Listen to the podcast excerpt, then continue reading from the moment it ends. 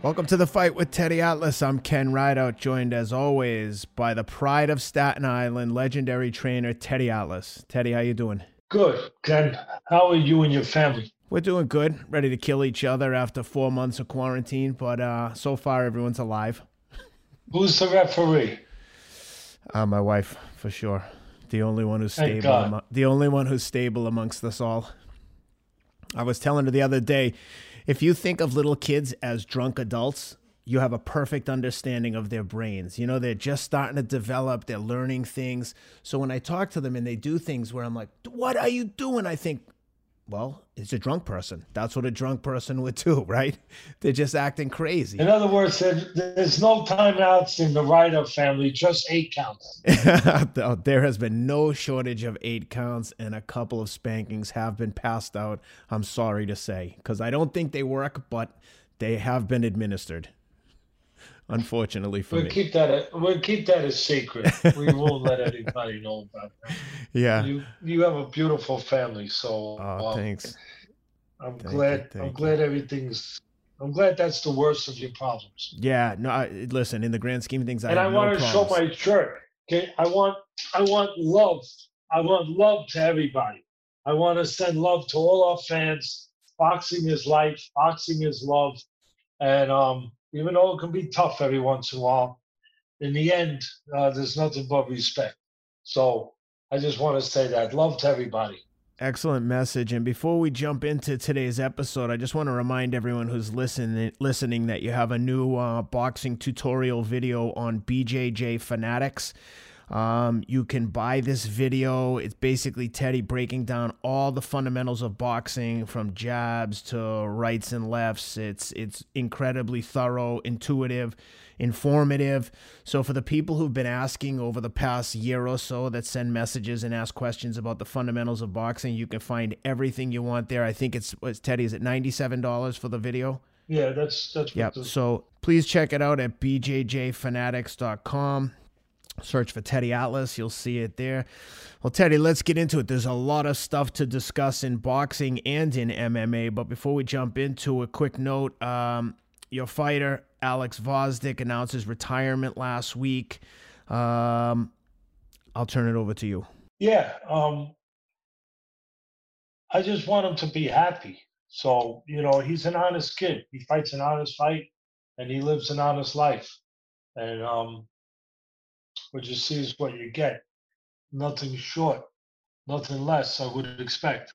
And he didn't want to, you know, if you don't have the fire to do this anymore, you shouldn't do it. Because you cheat yourself, you cheat the people with you. You know, you don't want to be in a situation where one day you're in a corner and I'm looking into your eyes and there's nothing there, you know, and you always have to be. It's one thing to be smart and to be physically gifted and to know the techniques and to be in shape, but it's another to know why you're there.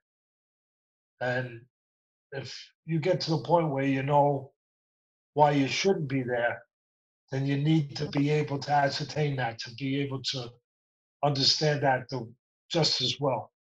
And he's an honest enough kid where he did. Where, you know, we thought, I wanted him to have 6 months off after that very tough Beterbiev fight. He fought a great fight. We were winning going into the 10th round, but against a special guy, the best light heavyweight in the world, and a very, very relentless guy that checks all the boxes, you know, physically and mentally. Not only can he punch, and he's great, you know, endurance and great relentlessness, and he's TV friendly, but he's mentally at that place we talk about, you know, where you're not just gonna beat him only technically. You have to beat him in all dimensions, and you have to do it all night long, because even if you have the edge on him, he's gonna find a way. He's going to find a way to go to that next place, that next gear, to not give up what he worked so hard to give up. And it was a real battle between him and Alex, you know, in those areas. And it was a tough fight. So we wanted time off. So I want him to have 6 months off. And then Top Rank, his promoter, was going to bring him back, and his manager. And they asked, how long do you want? 6 months. So it's that kind of fight. He needs that kind of time to look out for the fighter the right way, to be responsible for him. And that would have brought us to about April. So we were ready to come back. And then, you know, they were talked about offering us a fight, but then it didn't happen. Then another fight didn't happen. You know, those things happen. I think if the fight happened when it was supposed to, one of those fights, he'd probably still be fighting. But it didn't. It didn't. And normally that would just be another thing to overcome, the disappointment of not getting that fight. It'd just be another thing you overcome in life. You know, it's all dimensions of overcoming. And and we even had a mini camp because I didn't want to wait, you know, with the virus coming and everything else.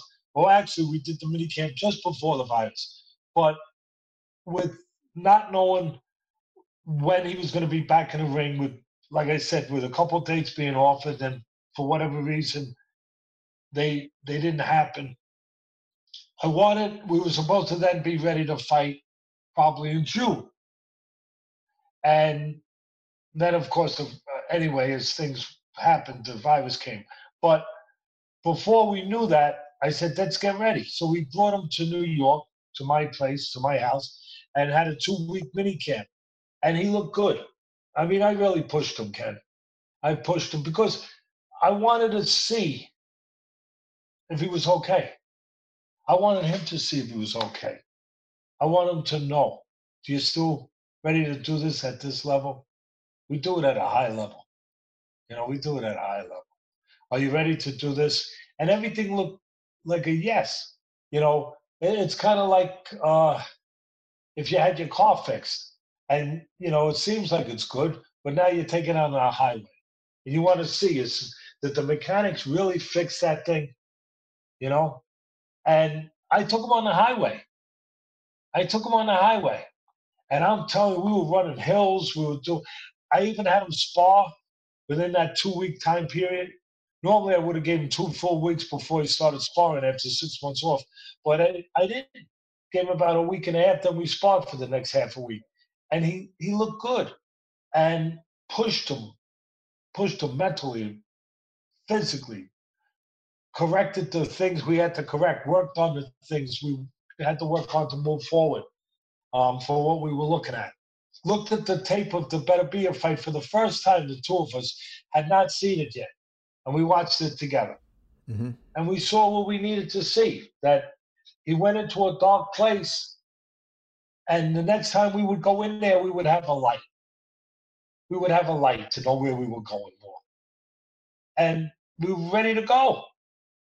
But as time went on and, you know, the boxers started to come back, we didn't really get offered really just a conclusive situation, a real solid understanding of a fight. And again, no excuses. There's no excuses in this business. No excuses in life either. You either have reasons why you're doing something or excuses why you're not. We don't want to be one of those. And at the end, he has an opportunity to do something else. And being the kid that he is, just like being the champion he was, he faced up to it. He faced up to it and told me that, you know, I'm not at the place I need to be in the ways we speak, in the ways we talk, in the ways that we agree to be and understand we must be. And made the decision to, you know, to retire, which was the right decision because of that. How many guys don't consider a world champion? How many guys could say they beat at the time the best puncher in the business, other than Wilder, Stevenson, Adonis Stevenson? What a tremendous champion he was. He held the title for 5.5 years. He was the longest reigning champion. And, you know, he was, I know that he was getting older. I know everything. I get it. I'm not saying I'm smart. I'm just saying I know what's out there. And, but he was, even at his age, Stevenson was still the best light heavyweight at that time. He was still fighting well. And that night he fought real well. And Alex had to have a really, really disciplined strategy plan. And he had to execute it under pressure.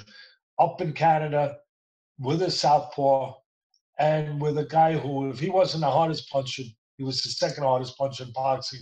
And he had a better delivery system than Wilder. He was a better boxer than Wilder. So he could get the punch off in a more sophisticated way. And yeah, there was no margin for error that night. None. And he made a transition in an 8-week training camp. He made a transition that I thought he needed to make to fight that fight. You know, to fight that perfect fight, if you will, where you give angles, you don't let the guy line you up, you don't throw anything from the wrong place. One thing thrown from the wrong place, bang.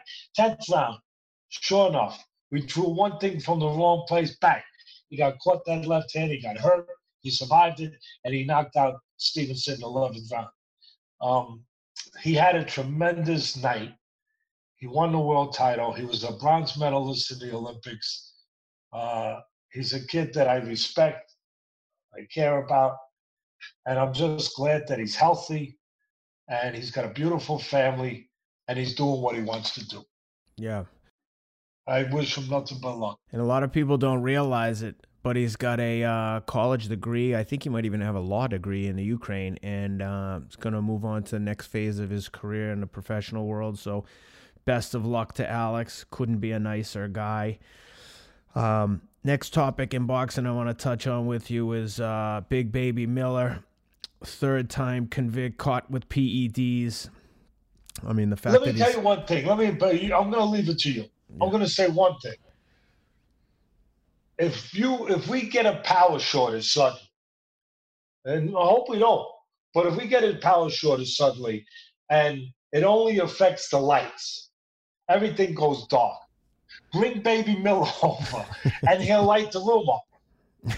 He'll light the room up. I mean, when is enough enough?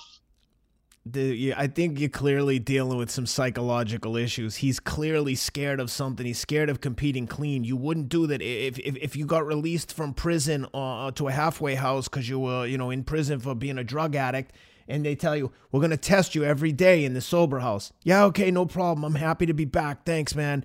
Next day, boom, heroin. Caught. It's the same exact thing. Dude, you've been caught twice. Somehow, in the sport of boxing, you get another chance. Heroin with possession of a gun. Since you're using that analogy. Yes. I mean, let me ask something. We're all knocking him, and he deserves it. But what about his people? Don't they deserve some knocking? Don't they deserve some culpability here? They make money with them. They're responsible for them. Listen. Nobody knows better than me that a man's responsible for being a man himself. Bang. But this is a team business, and he's got managers and trainers and, promoters, those people that are around him pretty much 24/7 when he's training, the trainers, the rest of them. They have to hold some responsibility here. I get it, it's him. I say it again, it's him. But why are you around him if you can't offer something to make sure he's not doing the wrong thing? What are you around? Why are you a parent if you're letting your kid eat every ice cream cone in existence on the planet? And your kid's a little overweight, okay? I hate to see kids overweight. But he's a little overweight. You would think that the team around him would say, listen, Jarrell, considering your past convictions, I don't want to go down with the ship here. If you're still doing that, I can't be around you. And if you get caught again, I'm telling you right now, I don't want any part of this. So, you know, to your point, now he goes down again. Let me ask you a question. To that point, let me ask you a question. You should, we know we don't have proper policing in this business, but okay, they caught him. We'll see what the penalty is. Okay. Now, it should be fairly stern. You know, he's caught again. All right. But don't you think, along the lines of what I'm speaking of, that his people should be penalized in some way along with him? In other words, his license is going to be suspended, we would think. Right? So shouldn't they? Haven't they shown a lack of ability to be responsible in his business, to make sure that people under their guidance are not doing something illegal, using PEDs in this case? So shouldn't, if we're really going to try to get to a place in boxing, oh my God, without a national commission, I don't know how we do. But if we're going to try, shouldn't everybody involved in this be held accountable, and by being held accountable, be penalized? 100%. What about subject? How about the poor kid who was going to fight him? Heavyweight fighters get paid, for those who don't know, get paid a lot of money. The kid who was going to fight him, now I think that they're talking about Takam. Carlos Takam might step up and take that fight, which I hope he does for the Jerry Forrest's sake. But you know, you're getting ready for a camp and you're supposed to fight in a couple weeks, and the kid, like, again, self-sabotages, because that's what it's got to be. I mean, you know you're going to get tested. You've already been caught twice. Everyone is suspect of your behavior, and he does it again. It's just a terrible look for boxing. And, you know, the fact that Top Rank signed him with those previous convictions, and the way he went about it, like with a title shot on the line for all the belts against AJ, I mean, shame on them for getting in bed with a guy that has these multiple convictions for doping. And again, like we talked about the first time, he wasn't just doing one thing. There wasn't like a gray area, like, well, maybe I got some tainted meat like some other fighters. No, he was caught with every drug in the world in his system. There was no like, maybe. No, he was like basically caught in the bank with a gun, robbing it. No, indefensible. With the dive from the explosive packet all over the state. Well, hopefully we won't have to talk about like this. Ken, go like this.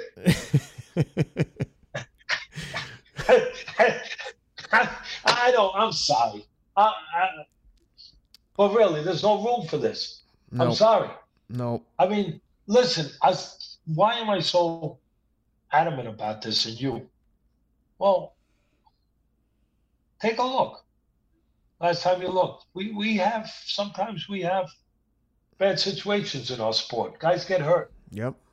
In a normal setting, in a fast setting. We just talked about one with Adonis Stevenson. It's a tough sport. It's a dangerous sport.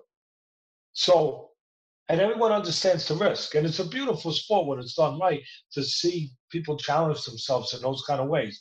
But it's a tough sport. Hey, football's a tough sport. Race car driving is a tough sport. But we're talking about boxing, and there's inherent risk. But let's not increase them. You know, there's a risk when you're up to bat looking to hit a baseball that's coming at you 100 miles an hour. But, you know, now you let that pitcher put stuff in his veins where he can throw 110 miles an hour. I'm just using an arbitrary, you know, situation number, but it's increased. And again, baseball has been guilty of it, but they're not hitting you over the head with the bat. I know you could get hit with the ball. I just made a point, but that's not what you're trying to do. In boxing, you're trying to hit the guy with these. And now you inject that element into it where you can put PEDs, steroids, whatever, into the veins of that person throwing these, hitting the person here. Well, you could argue you got criminal activity now, right? Yep. Really? You could, yeah. Well, they wanted to have Senate. They had Senate hearings about the with Mark McGwire and some of the other PED abusers in baseball, and it was like a national travesty. Meanwhile, in boxing, you've got guys punching each other in the face with juiced up on steroids, where there could actually be, to your point, some real physical damage. Hitting a baseball over the fence. You can't do that. You can't allow it. Nope. Why do they care about baseball? Not my sport, our sport. Why? Maybe that's a question someday that's a little uncomfortable. Why? Why? But having said that, you can't have it. You can't have it. It's tough enough business without it. We have to look out for these fighters every way we can. And that is one way that should not be debatable. It should be automatic. That it just can't be present. And the problem is, and I'll leave it to you here, Ken, we know that it's a larger problem than this is the tip of the iceberg. But because we know that there's more guys doing it. And the fighters know there's more guys doing it. And the fighters shouldn't. The clean guys out there should not have to deal with that and worry about that, have that in their mind. They should. The problem here is one of the big problems that I'm seeing now is the UFC, in my opinion, is like pulling away from boxing. They're leaning into this pandemic. And look, I know that there's a million variables here, but for all intents and purposes, there were two events on last night, UFC and boxing, and we'll get into both of them. But I mean, one was an unbelievable spectacle and the other one was a sideshow. You also have, with Top Rank, you know, this isn't breaking news, but Daniel Kinahan, this alleged narco-terrorist guy from Ireland, I don't know much about him. I don't want to be on his bad side from all the stories I've read, so I want to be careful how I say this, but clearly it raised enough eyebrows that Top Rank and ESPN, i.e. Disney, distanced themselves from this guy within the couple of weeks that some real journalists started looking into the connections here with Tyson Fury putting out a social media post thanking this guy who, again, is, I mean, I don't even think he can come into the United States, and I don't profess to know much about him, but he's clearly involved in some shady business, lives in the UAE. He was involved in the deal with Tyson Fury and Anthony Joshua in a potential matchup in 2021. But just the fact that ESPN and Disney are somehow tied to this guy who's being called in some press releases a narco-terrorist who's not allowed in the U.S. is crazy. I just think that all the buzz around boxing right now is incredibly negative, and everything around the UFC is positive. I mean, those fights from the UFC, I was just telling Rob, I don't care if they ever bring fans back. I hope the fighters make more money. And look, the UFC is not without their detractors, right? Fighters like John Jones, and they're mad about the money that they're making. But at the end of the day, they put on competitive fights. Every fight can go either way for the most part. In boxing, we're making fights that, like, there is no chance that the B-side guy can even, like, stand up for 12 rounds against the A-side. So I know I don't want to, like, I don't want to go too far down this road given all the connections here, but it's just an interesting time. And with that said, before we get into the boxing from last night, I wanted to get your thoughts on the UFC, because to me it was one of the main event was literally one of the best MMA fights I've ever seen, Dustin Poirier and Dan Hooker from Australia. But before we get into it, there was an interesting card on the first fight of the main card was Woodson and Erosa. Woodson came in, was a minus 500 favorite. I think he was 7-0 as an MMA fighter against a guy who was like 24-9 in Erosa. Erosa was 0-3 since signing with the UFC. He signed via their Contender Series. And basically, he was fighting for his career. I mean, 0-4, you're pretty much done in the UFC. The other guy is like, has all the hype. They're clearly on this guy. But A-side, B-side, classic fight. And what do you know? B-side chokes him out in the third round. Just to give you an idea how big these lines were, the favorite was Woodson was minus 500, Erosa was plus 350. I know you got a chance to see that one. What are your thoughts? I think you're doing a great job.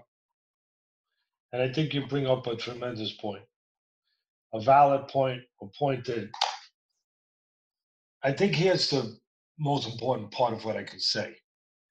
It was a big upset. And it's not unusual in the UFC. I think that's the greatness of the UFC. It's not unusual. In boxing, especially what's going on right now in boxing, it's beyond unusual. It's impossible. It's like walking to the top of Mount Everest without an oxygen tank and without cleats, you know? Without that would be hard to do. Yeah. And no jacket. All right, and a tank top. I mean, it doesn't happen in the boxing that we're seeing now. It doesn't happen. It happens in the UFC. That, to your point, is why the UFC, it hurts me a little bit to say it, but we speak the truth here. They've moved ahead of boxing. And they're pulling ahead. They look like Secretariat going down the stretch. It's 6 lengths, 7 lengths, 8, 9. It's becoming more and more. That great horse in the last race of its career, I think, in the Belmont, or one of its last races, how many lengths did it win by? I know Rob will find it. 24. Something like that. It's not even a race anymore. And again, to the point, last night, a great example of that. You said it beautifully, Ken. You got Woodson 7-0. You got this kid 0-3 in the UFC, 23-8 MMA. But they're all solid, these guys, and they know how to match them. And they match solid guys. And they're not afraid of a 7-0 guy losing. They definitely don't play favorites in the UFC. That guy, I mean, some of the people in boxing are afraid of their stars losing. I'll go further, okay? Some of them use their situation with the network that they're with to use it as a breeding grounds to build their fighters up, not to give the fans competitive fights and the network, their partner, competitive fights. They use it as a farm system to build up their stars to where they get to pay-per-view fights, to keep them undefeated, at the pleasure of themselves and at the displeasure and at the you know, ruination of the network and the fans, to where the fans are seeing a product that does not resemble what they're used to seeing in boxing. 2 men on fairly competitive levels, fairly even terms, fairly at least, where they get in there and they find out who the best man is. It's the closest thing sometimes. You ready? Get ready, Ken. Get ready, because we're about to. People who look at the sanctioners, get ready. It's the closest thing to a fixed fight. I said it. Yeah, there's nobody handing an envelope of cash. I'll make that very clear. Nobody doing that, saying it's not your night, like on a waterfront, you know, with Marlon Brando. Yeah, the great late Marlon Brando. There's nobody saying it ain't your night tonight, Charlie. I could have been a contender, Charlie. I could have been a contender, Charlie. But they came in and told me it wasn't my night. But it could have been my night, Charlie. It could have been my night, Charlie. No, that's not going on. But the other guy can't win. He can't win. It's not because someone's paid to handcuff him, to tell them to go in the tank, as they used to say, you know, and take a dive. It's not that. But It might as well be, in its own way, the closest thing to a fixed fight, because only one guy can win, because the talent level is purposely positioned where only that guy can win. They know who they're putting them in with. I mean, it'd be like saying, okay, we're going to have a gun battle. All right, that's okay. All right, which side do you want? I think I'll take the side of the guy that's actually got bullets in his gun. Ken, I'm with you. I'm not taking the side of the guy that when he does this, it flips open to, you know, to look, there's no bullets. And he don't know it. I'm not taking him. Yeah. So there's one guy getting in the ring. And he's shooting blanks. The other guy's, you know, he's got a 9mm. You know, and there's no way that other than what's going to happen is going to happen. Yeah. To your point, not only have the fights been so one-sided, and I don't have the names in front of me, but in the last two broadcasts on ESPN this week, they pointed out that on one of the favorites on the co-main, I think on Thursday night, that someone at the book in Vegas bet, the numbers are kind of like this, like $180,000 to make $14,000. There's been 2 or 3 bets like that on boxing in the last few shows on ESPN where you're like, that's, no one makes that kind of bet unless, like you said, one guy has a gun with bullets and they know that the other guy doesn't have a chance. He's got no bullets, blanks, no bullets. You know, and Las Vegas better get on that, because that, not that I'm concerned about our buddies in Vegas, they'll figure it out. I think they'll be okay. Because the next time you go up there, they're going to say, there's no betting on that. No, yeah. There's no line on that. There's no line. You're going to see a lot of no lines. Yeah. You're going to see a lot of no action. No action on some of these fights. Getting back to the UFC. What a terrific display that early fight Woodson and Erosa was.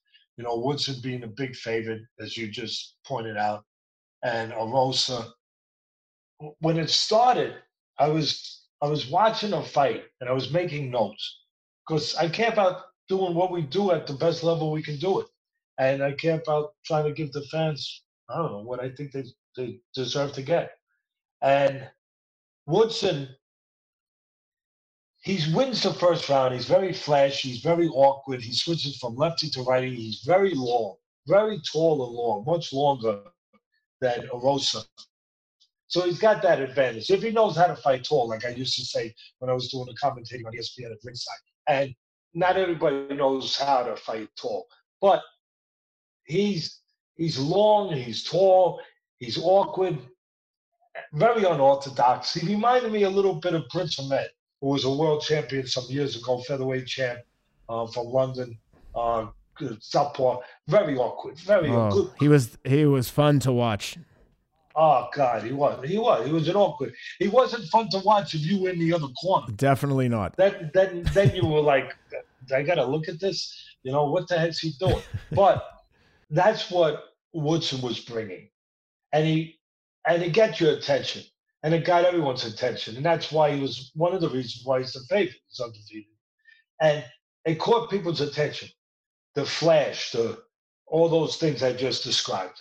And you can see it. It's right there for you to see. It's very, you know, illustrative. It's like neon. You know, it lights up. And you see he wins the first round. And you see why.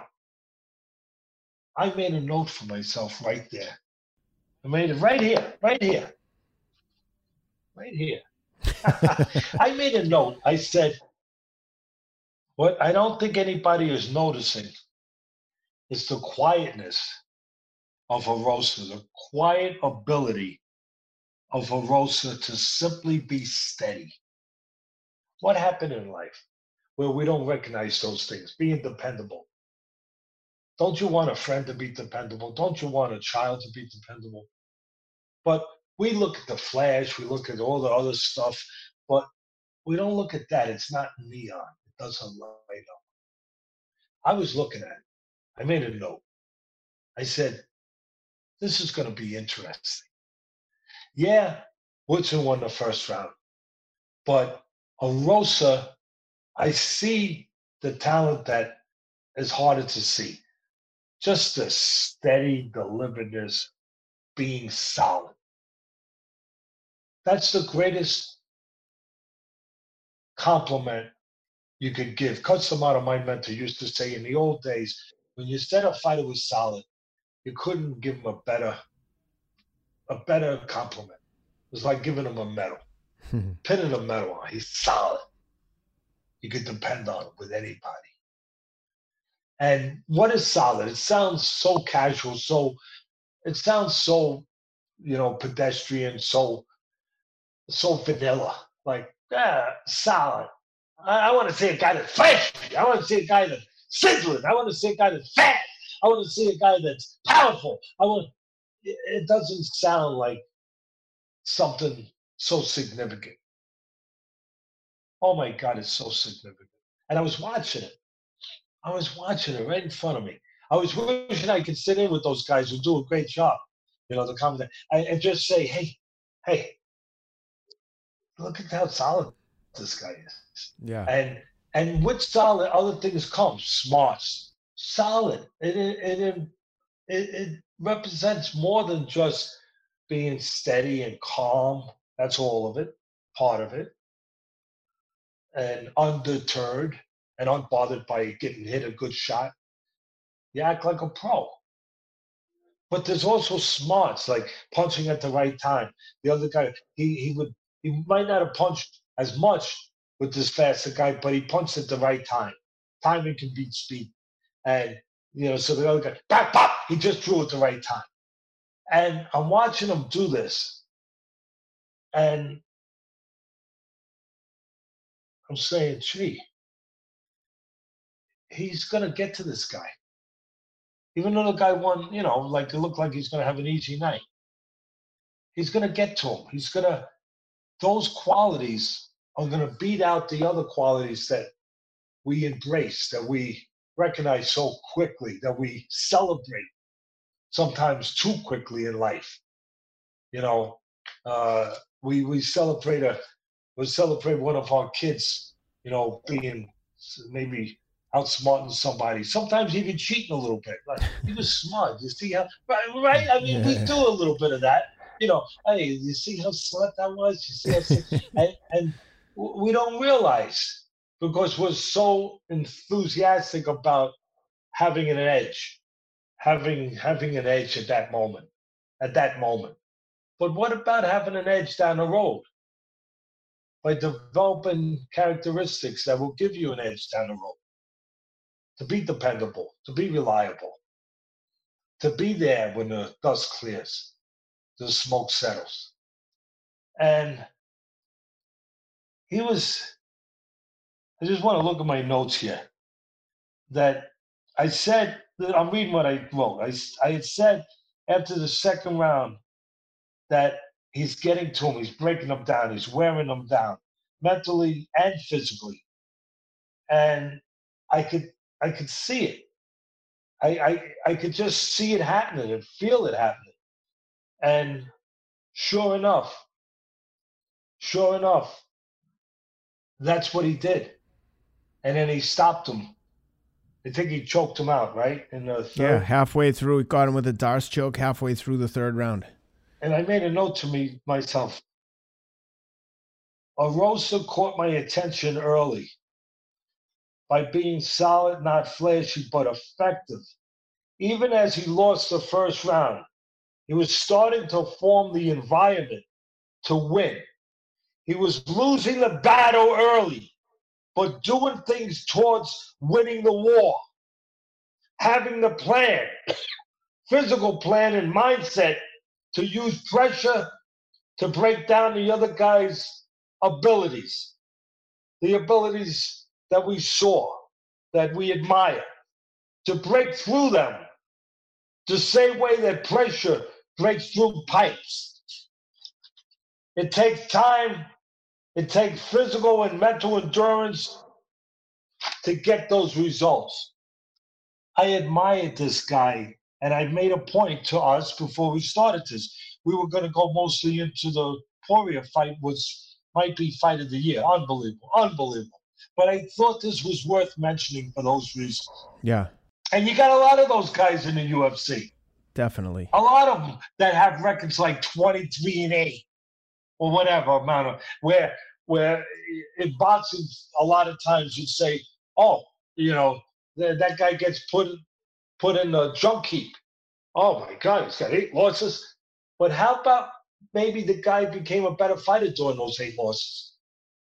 Instead of being protected by being put in there with popcorns all the time, where he learned how to fight, where he learned how to behave. And he became this fighter. You don't put him on a junk heap. You say, hey, he went through the fire. He forged the steel that had to be forged to yield that sword later on and to win. My hat's off to the UFC. My hat's off to these fighters. I just want to tell you guys that, and how much I appreciate the things that I hopefully just brought out properly to everybody. I hope I brought it out properly. Yeah, congratulations to Julian Erosa, who probably gets to stay with the UFC. Like I said, he was 0-3 in the UFC since signing with them. Big win for him. Big upset for Woodson. Hope he gets back on track. But to your point, I mean, in the main event, which we're going to talk about right now, as an example of the records, Dustin Poirier comes in 26-6. Hooker comes in 20-9. Both of these guys, they ranked Dustin's number 3, Hooker's number 5 in the division. Both are killers, could probably beat anyone in the top 5 on any given night. And like you said, probably the fight of the year, possibly the best MMA fight I've ever seen. It had everything, kicks.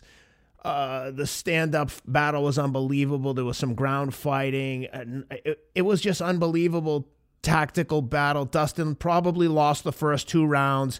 I'd say he won the 3rd and 4th, and it came down to the 5th round. Even halfway through the 5th, I'd say this is a toss-up, and then Dustin eventually pulled it out and overwhelmed him at the second half of that 5th round. But just talk about two gentlemen. They were polite, but clearly like wanted to beat the crap out of each other. It was just all business, and I'm dying to hear your take on this, because one of the things I wanted to point out before I turn over to you is that Dustin is southpaw, and I noticed that he kept hitting Hooker with a straight left, like right down the middle, but almost where Dustin would step forward with his left foot and just lean all his weight into the left, and it was like Hooker had no answer for that. It was coming right down the middle.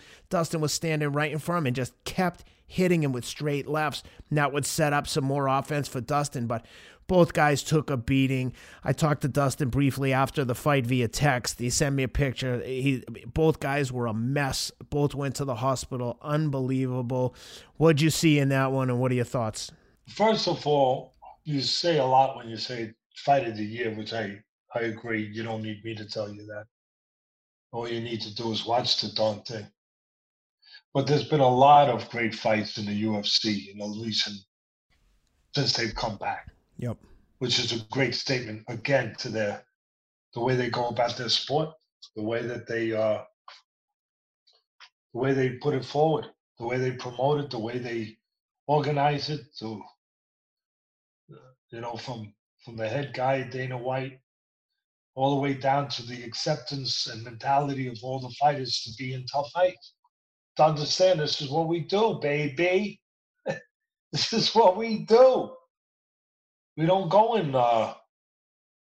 in these easy layups, gimme, you know, fights. We go in tough fights, and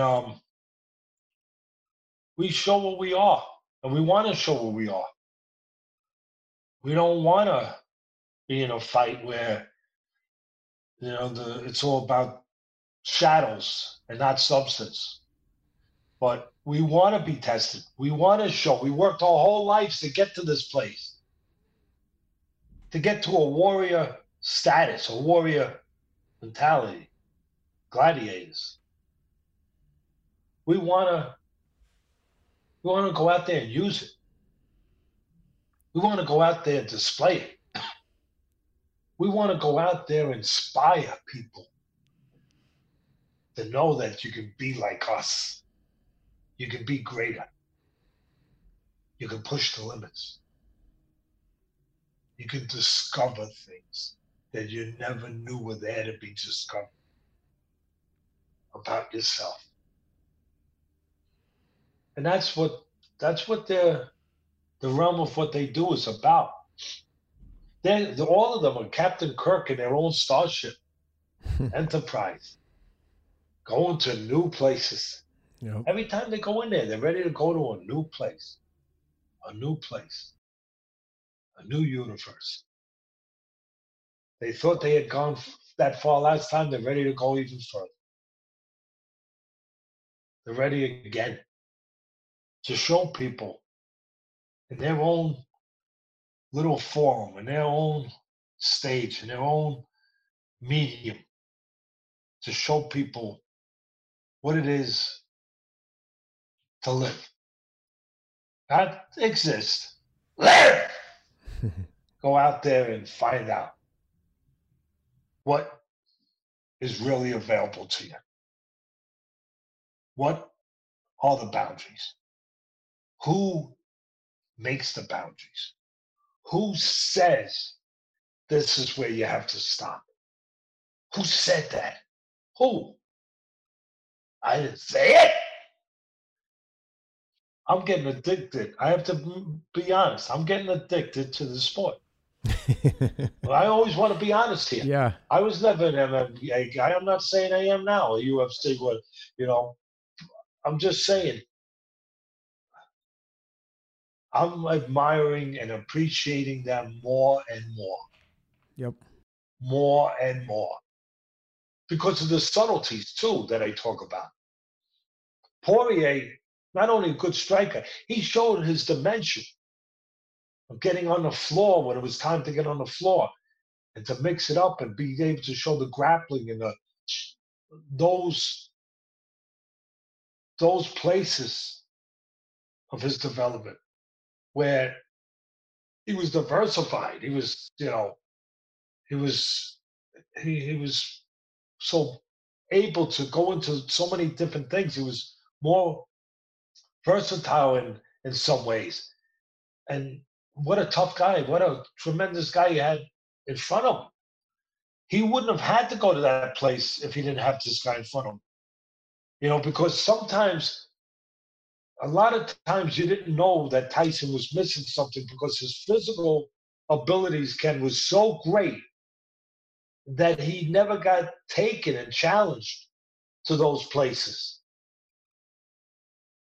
But the way they matched him and the way these beasts, in a good way, these UFC savages, in a good way, like my son says when he has a great football player that he's scouting. Dad, the guy's a savage. I love the guy, Dad. The guy's a savage. And to see these guys, they know that they always have to be ready to go to that place. Always. Because they're going to be put in those kind of challenges where the talent is that comparable, mentally and physically. The challenge is always there for them. And, like I said, to see guys that know that you got to bring it all. Like I was saying real quickly about Tyson, there were times when his physical ability just didn't allow. It was so much superior to the guy who was in there with, where you never got to see what was underneath or what wasn't underneath, maybe is even more appropriate to say. Yep. Until you finally did. You never knew what was in there. These guys don't get a chance to get Sundays off in those areas. They got to be prepared to show what's there all the time. And for me, Poirier loses the first, Dustin loses the first round. The second round, he's winning. And then Hooker comes on tremendously. The last 10 seconds of that round two, he hit him with about 10 or 12 punches, power punches, and then kneed him in the head, and the bell sounded, and Dustin just kind of shook his head like, whew, all right, let's go, and regrouped. And now, again, in all fairness, we put it out there good and bad, because hopefully that's what people, they're watching us, so I'm going to guess they appreciate it and expect it. So the one area where you made a great point, Dustin the southpaw, good striker, right up there with the best of them. Always set, pretty balanced, solid shots, doesn't waste a lot. Kind of like the Chavez. Chavez was one of the great fighters of all time, the father, Julio Cesar Chavez, a great fighter. And one of his great things was the mentality. He had a great chin. Deliberate, steady, dependable, good body puncher, technically solid, not insane, not like, you know, real slipster like a Whitaker or like a obviously a Mayweather, but just a solid, hands up, solid technically, didn't do too many things wrong, and you had to beat him. That's how guys like Poirier are. You gotta beat him. You ain't getting no free ride. And Chavez would always, he didn't waste a lot. You know, everything was meaningful. And Poirier kind of along those lines, where everything's for a purpose. He's not wasting a lot. But again, where we give him credit, this is where I give him criticism, where he can get better. And most of the UFC guys, they're the ones that are really good strikers, which catches our attention. We like it. I mean, that I appreciate more and more all the dimensions, as I just pointed out. And that's one of the reasons why Poirier won. He was so dimensional. But we like to see what is similar to our sport and what I'm comfortable with and familiar with, the striking. And the one thing, and when I say criticism, I mean in a constructive way. I don't mean, because you can't criticize these guys truly. But I'm just saying where you could get better in a technical way is, and where they come up a little short, is even with the best ones with their striking from an offensive situation, their defense has a lot to improve. As their defense can get better, they a lot of them haven't learned how to mix defense and offense, where it's offense and it's the mentality, you know, and it's you know, we're gonna get to where we want to get to, and things like punches, they're not gonna stop us, you know. That's a good point. But where a boxer would have more the mentality to avoid the punch, to the teaching too, to avoid the punch. And, you know, you should have the attitude. Cus D'Amato used to say, Teddy, we want to make our guys where they have the attitude that a punch is like a raindrop hitting a windshield. That's the impact it has. It splatters off. No impact. It's like raindrops hitting the windshield. Bah, bah, bah, bah, bah, and they splatter off.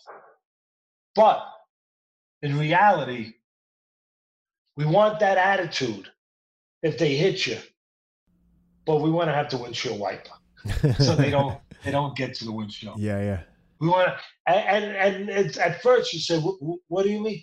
No, you want the attitude that if they hit you, they have the effect of a raindrop hitting the windshield, but you don't want them hitting the windshield. You want that windshield wiper. If they hit it, they hit it, and that's where Poirier and most of these guys, maybe all of them, can get better, where they can introduce the component of the defense and the mentality without giving up any of the mentality they have. because they put so much into that mentality of eating, you know, splattering it off like a windshield, eating that punch, so much into that mentality that I just think it's a matter of there hasn't been any effort given to the thinking of the technique and the teaching of that you could also avoid them a little more. How about this? Would you ever consider working with a UFC fighter on that stand-up aspect of their game? Years ago, I was asked to by one of them. I was going to say a real tough guy, but that's like saying you know, that's like saying a pizza with cheese on it. Yeah. I mean, you're not faking your way through it in the UFC. I mean, like that's you're not slipping through the cracks. Yeah, I mean, really, that's like, you know, saying a football that has strings on it. Really? Yeah. All right. I mean, that's what they are. They're all tough. But I at that time I didn't do it. But what I did do was I met with one of the guys one time.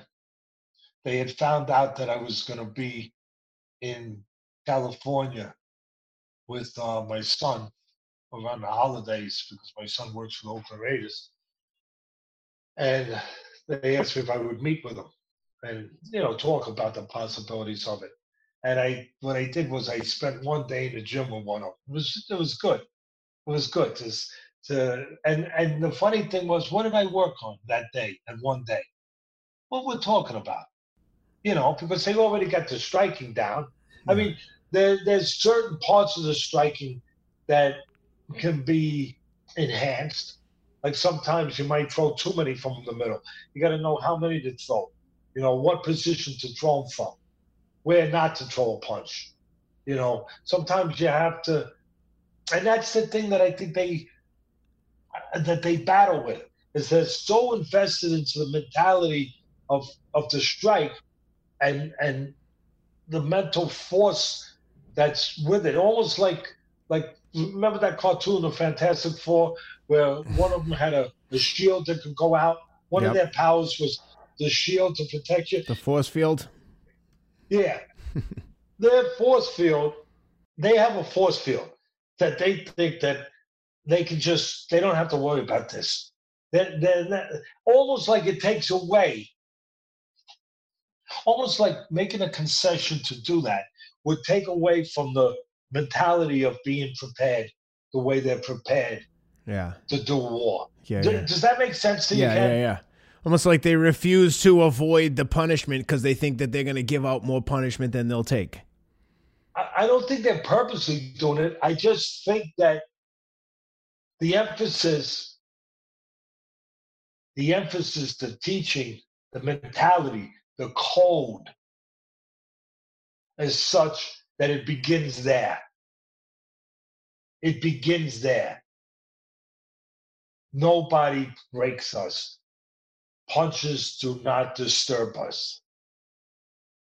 Punches become, you know, like the great, when you listen to one of these in a movie or a documentary, like a Bruce Lee documentary, you're listening to some of the great Japanese or Chinese martial artists that say the punch, it has no power over you. And at first you hear that, what the hell does that mean? What does that mean? What do you mean the punch has no power? But that's what I'm talking. The punch has no power over you. And that, so their mentality is so focused on that there's no teaching and no philosophy, because they don't want to take away from the significance, the weight of that, the greatness of that, the worth of that, the importance of that. And I'm just saying that you can, without cheating that. And perfect case in point. In the second round, when I thought Poirier was winning. What a fight. I thought he was winning. And then all of a sudden, to your point, towards the end, all of a sudden, he gets caught with a barrage of punches. Oh, my goodness. But why did he get caught? See, we don't even, in UFC, we don't talk. We just say, wow, ho, ho, ho. Whoa, look at that. Wow, we're just, we are so, we marvel in their greatness in those areas of being able to overcome. That's a good point. Things that most point, we don't even think of, oh, wait a minute, why did he get hit with that? I think of it. I can't help it. So he got hit because he did what I used to say all the time on ESPN and corner fights. He took a picture at his last punch. Yeah. He posed. He waited for the receipt. Cus D'Amato used to drive my head. Don't wait for the receipt. You pay? Get out of the store. You know? Yeah. Don't wait for the receipt. We don't want receipts. And Dustin, the great Dustin, because all these guys, I mean, I don't, you can't knock them. You're just trying to explain something, to enhance in some area. After his punch, whatever that combination was, bang, bang, whatever it was, I don't remember, he posed. He waited for the receipt. Bang, bang, bang. The guy caught him. Now, simply he had been taught to move his head. Pop, pop, move his head. Move his head after that last punch.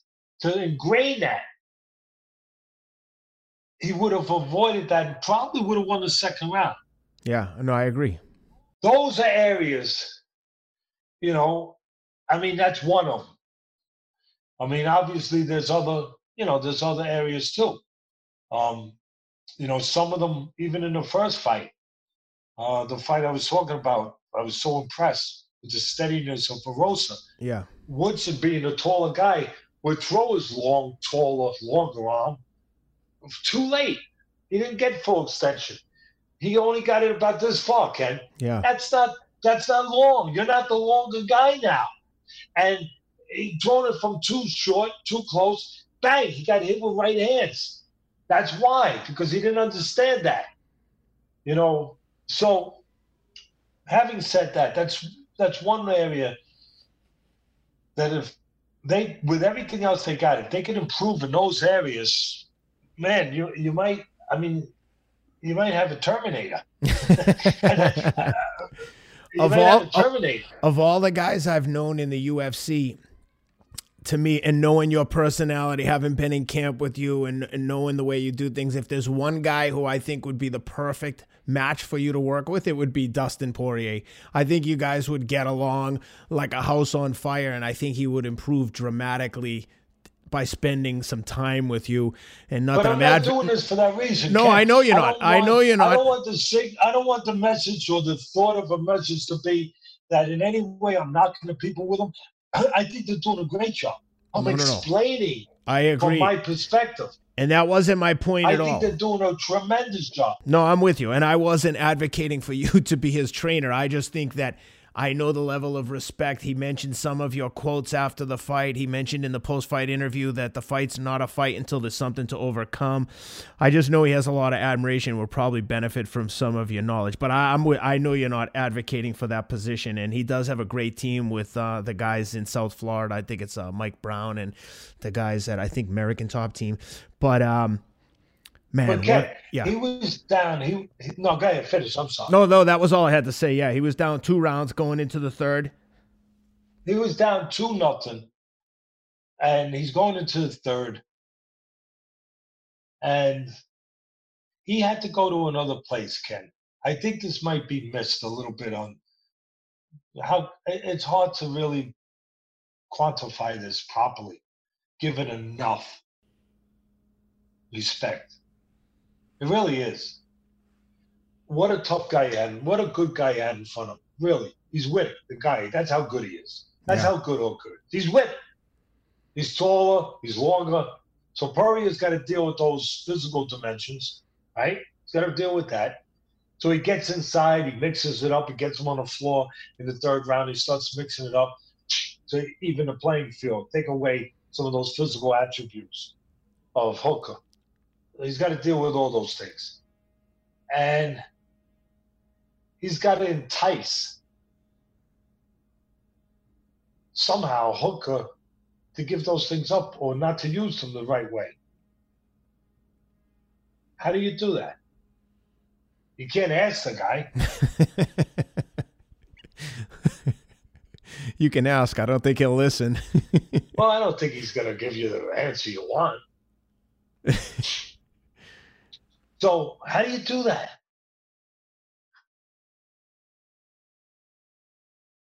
You go to a place where you start controlling the biorhythms of the fight. People don't even know it. The frequencies of the fight. There's frequencies in the air. There are. There's frequency. I mean, we're sitting here, and there's all kinds of stuff with all the internet, with all the advanced technology. There's stuff flying all over the place we're not even aware of.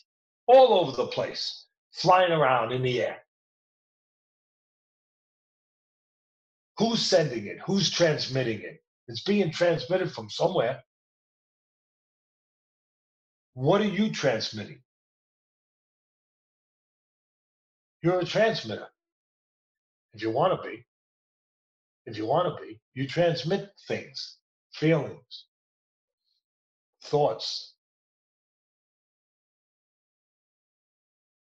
And by transmitting those things, you have reaction, impact. He started to, he understood. But how do you do that unless you understand it has to be done? Awareness. Awareness. And there's a difference here. I don't mean just a guy that goes to another place and just comes out, you know. Some people think that's what it is. Yeah. When they talk about digging deep. Yep. We use that cliche, right? Dig deep. What is digging deep? What is it? What I just showed you, you know what that is? Kamikaze. Yes. Getting it over with. Getting it over with. Submitting. Submitting without leaving fingerprints. Yeah. Submitting without leaving fingerprints. No DNA left behind that tie you to the crime of submitting because you went all out. Ah! No, you gave in. You hoped that would get you off the hook. Either you get lucky, you get it over with. Dustin, these guys are the real deal, and the real deal is aware. I must stay calm. I must be able to think and know what and how I have to change something here to change the results in 3 rounds.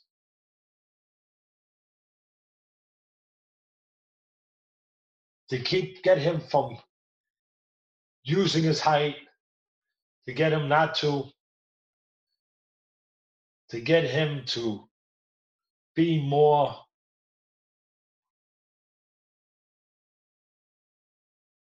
adaptable to what I need, more pliable to what I need.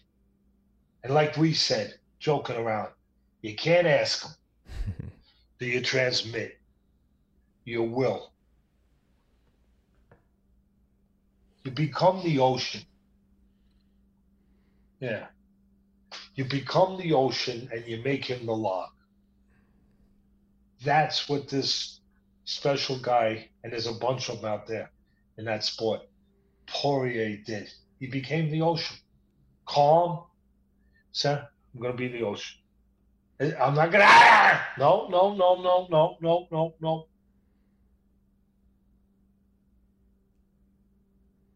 I'm going to be the ocean, the steady ocean. And my plan is to make him the log, to make him come in when he would be better off staying out, to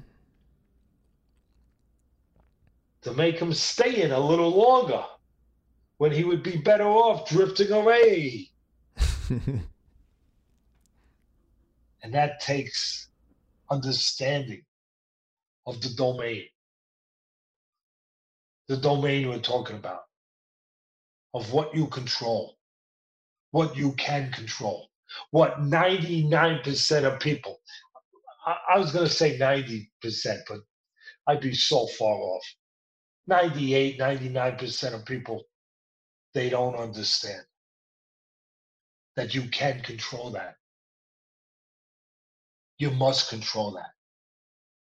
If you're going to fight on this level and turn things around in those kind of situations. Michael Jordan understood it. I know he wasn't in a combat sport, but every combat has its different initiatives. It's got its different weapons, but it's combat in different forms. What Michael Jordan did was every bit combative, every bit, you know, without breaking ribs or, you know, messing up cartilage like I had messed up in my nose. Every bit is combative. Sending out forces, making your opponent give just so slightly, think so slightly of what they shouldn't think about. That's what these guys do. Oh, it's magnificent. It's magnificent. I have nothing but appreciation when I see it again, because I'm not seeing just the blood and the busted up eyes. And I'm seeing the part I'm trying and praying and hoping that I'm getting across in a way that they deserve it to be gotten across.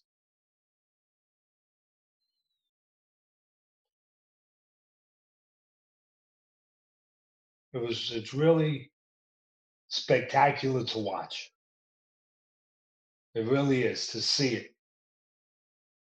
To see a man take his place of where he's going and turn it into a destiny of where he wants to go. He has to go. It's, you know, I tell fighters, when you get to this place in a fight, and it's going to come, part of it is you got to remember what you wanted to be. What do you mean, Ted? You got to remember, because for that pressure of those moments, the blood in your eye, the pain in your chest, the wheezing in your breath, the numbness in your muscles, when that moment comes and starts trying to take you over,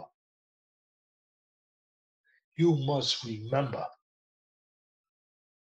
where you wanted to be, what you wanted to be, how you want to feel, what you want to feel tomorrow. Tomorrow, who do you want to be tomorrow? Who do you want to be tomorrow? Who? When you're doing it and, you know, you're so sure of what you want to be and what you want to feel and what you want to represent. You're so sure of it. You're so sure of it, and that stuff comes. It makes you unsure of it. It makes you unsure of it. It makes everything a jigsaw puzzle. It makes you like a kaleidoscope. Everything gets distorted. And it makes you forget what you wanted. Almost think that it doesn't matter. You have to remember how much it mattered on that day when you knew, when you were sober, clean, free of all that pressure, when you knew what it meant, when you knew what it mattered to your family, to yourself, to whatever, that you knew what it meant, you knew clearly, this is what it means. You must be able to go there and see that and hold that at that moment and see it just as clearly. This is what it means. This is how much it matters.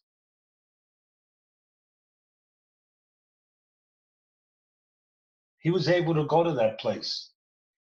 Dustin, in the third round, was able to go to that place.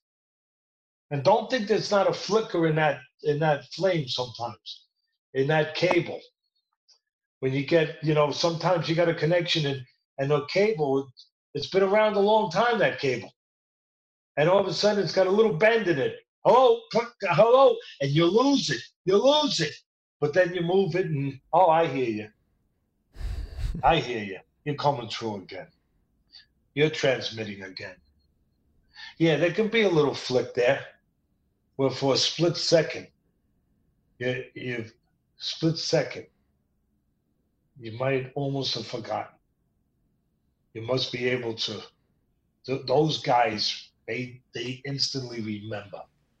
No, this is when I was clear, this is what I wanted to be. This is how I wanted to feel. This is what I know tomorrow, what I want to be able to say and feel. How I want to be able to walk. Simply walk. Simply walk. Anywhere I want to. And you have to remember. The memory gets distorted in life, in pressure, in those situations. The memory gets distorted. It's what comes, it's the dangerous component of depression. It's the part that hurts you, that can kill you. There's always a part that can kill you. That's the part that can kill you. It makes you forget. It makes you think it's okay to forget. And those guys have no safety net. There's no safety net. There's no amount of money. You know, some people have that safety net. I got millions of dollars in it. That's just enough to let go. No, they have no safety net. They have no safety net. They might have $10 million in the bank. In their mind, it's still this. Zero. Because the only bank that counts is this bank. This bank. This bank. And they're open every freaking day. They ain't closed on Sundays. Yep. And we don't allow withdrawals on days that we fight. No withdrawals.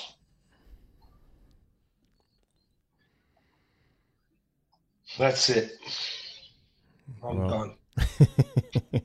Well, I know Dustin's going to enjoy that. I was going to have him jump on this Zoom call with us, but he's actually on a flight back to Louisiana right now. And but maybe we'll see if we can't get to do what? Now I'm to do what? To wrestle an alligator? Dustin, what are you going to do now? What are you going to do? You're gonna just to get rid of the aches? Because, you know, you got to do a little exercise to get rid of the aches. You can just wrestle around maybe with an alligator? He's probably going back now to go back to work tomorrow morning at the Good Fight Foundation, his nonprofit and his charity that him and his wife run down in Louisiana. They're doing a lot of good. Please check them out, the Good Fight Foundation. I think it's the goodfightfoundation.com, but check it out. Rob will double check right now. But once again, congratulations to Dustin. Incredible, incredible victory. Couldn't happen to a nicer guy. Such a good guy. And maybe at some point in the coming week or two, we can get him back on here, see if we can't do a quick chat with him just about the fight this past last night and the work that he's doing with his charity. And so his website, just for those who are interested, it's thegoodfightgroup.com. Please check it out. It's definitely worth it. We did some T-shirts with them last year with the proceeds going to the Good Fight. Again, can't say enough good things about him. Please check out bjjfanatics.com. Check out Teddy's boxing tutorial. Like I said, I know a lot of people have asked us about different things or have asked me about different elements of boxing to relay to Teddy. Check that video out. You can find all the fundamentals you need there. BJJFanatics.com. Search Teddy Atlas, and I'm sure you'll find it easy enough. And you know the guys who do that, Ken, thank you. The guys that do that, the BJJ guy, they're the best at it. Yeah. Forget about me. But they're the best at it. And they're number one in the world. I mean, that's a fact. They're number one in the world at it. Yep. And I'm privileged that they, you know, to be able to do it with them. And being that we're talking to an MMA audience, that's what those guys are. Yep. They're, matter of fact, they're legends in that sport, you know, in that world. They're legends. I mean, that's what they do. They understand that. Matter of fact, my video is the first one that they did with boxing, from what they told me. So, and not to mention that one of them is married to one of the Gracies. You talk about royalty. I mean, in the MMA world. Yep. That's royalty. Yep. And once you go to the BJJFanatics.com, you can search by fighter. So if you just search Teddy Atlas there, it'll bring up the video. And yeah, once again, congratulations to Dustin Poirier. Congratulations also to Alex Gvozdyk on an incredible career. Like you said, Olympics bronze medalist, WBC light heavyweight, and lineal champion of the world. Guys had an incredible career. Well done, Alex. Hope to see him soon in Southern California in his business endeavors. And one guy we hope we don't see again in the ring is Big Baby Miller. But with that, you got anything else, Teddy? No, I just want to maybe say what I started when I showed this at the beginning. Send my love out to everybody. That's all. And just, you know, we can't get enough of that stuff. So just tell everyone, just sending out, be safe, be smart out there with the virus still and everything. We're getting there. We're getting there. Be safe and care about other people. Care about other people. And sometimes your care can make them better. That's a very good point. Well, thanks for doing this, Teddy. Thanks for guys for being with us. Please, like I say all the time, leave a review, share the link. We appreciate all the love and support. We've got awesome fans, so thanks for being with us, and we'll be back with you soon enough. Take care.